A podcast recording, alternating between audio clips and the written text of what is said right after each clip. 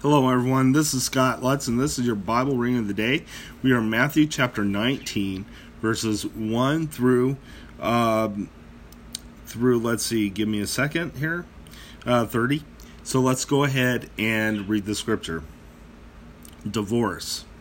When Jesus had finished saying these things, he left Galilee and went into the region of Judea to the other side of the Jordan. Large crowds followed him, and he, he healed them there. Some Pharisees came to test him.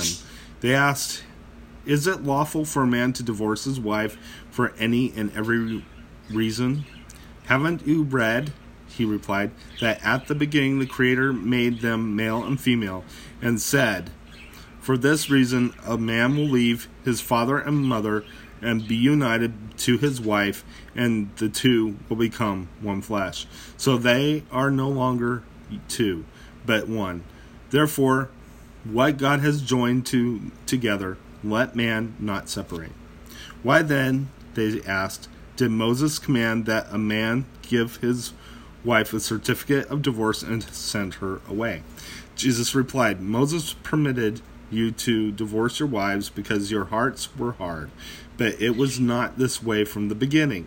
I tell you that anyone who divorces his wife except for marital unfaithfulness and marries another woman commits adultery.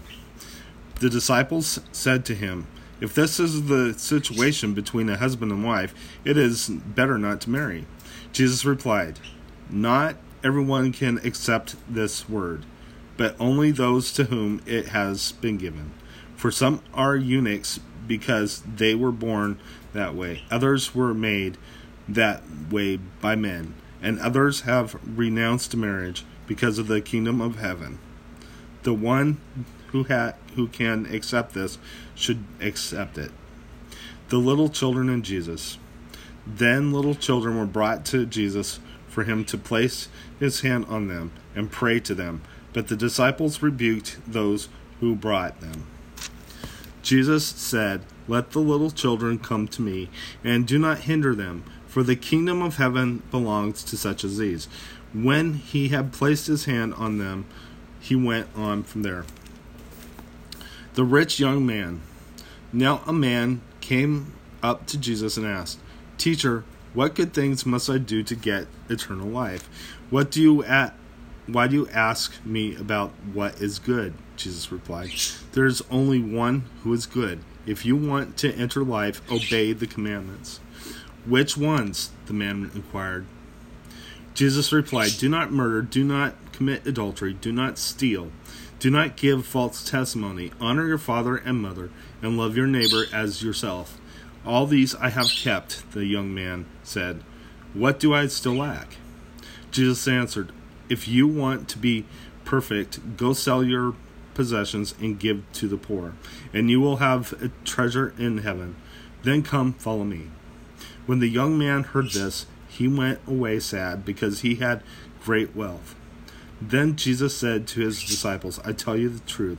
It is hard for a rich man to enter the kingdom of heaven. Again, I tell you, it is easier for a camel to go through the eye of a needle than for a rich man to enter the kingdom of heaven. When the disciples heard this, they were greatly astonished and asked, Who can, then can be saved?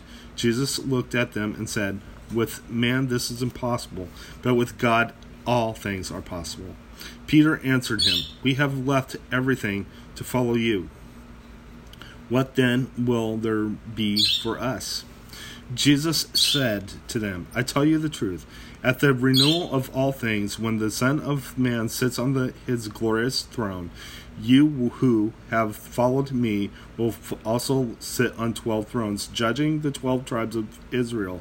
And everyone who has left houses, or brothers or sisters, or father or mother, or mother, or children or fields, for my sake, will receive a hundred times as much as will inherit eternal life. But many who are first will be last, and many who are last will be first. Okay, that's all I have for you today. Let's close in prayer. Dear Lord Jesus, I praise you and thank you for everything you've done, your kindness and love and mercy. I ask that your will be done in all of our lives and that you watch over everyone, I pray. In Jesus' name, amen. God bless you. Have a wonderful, wonderful day.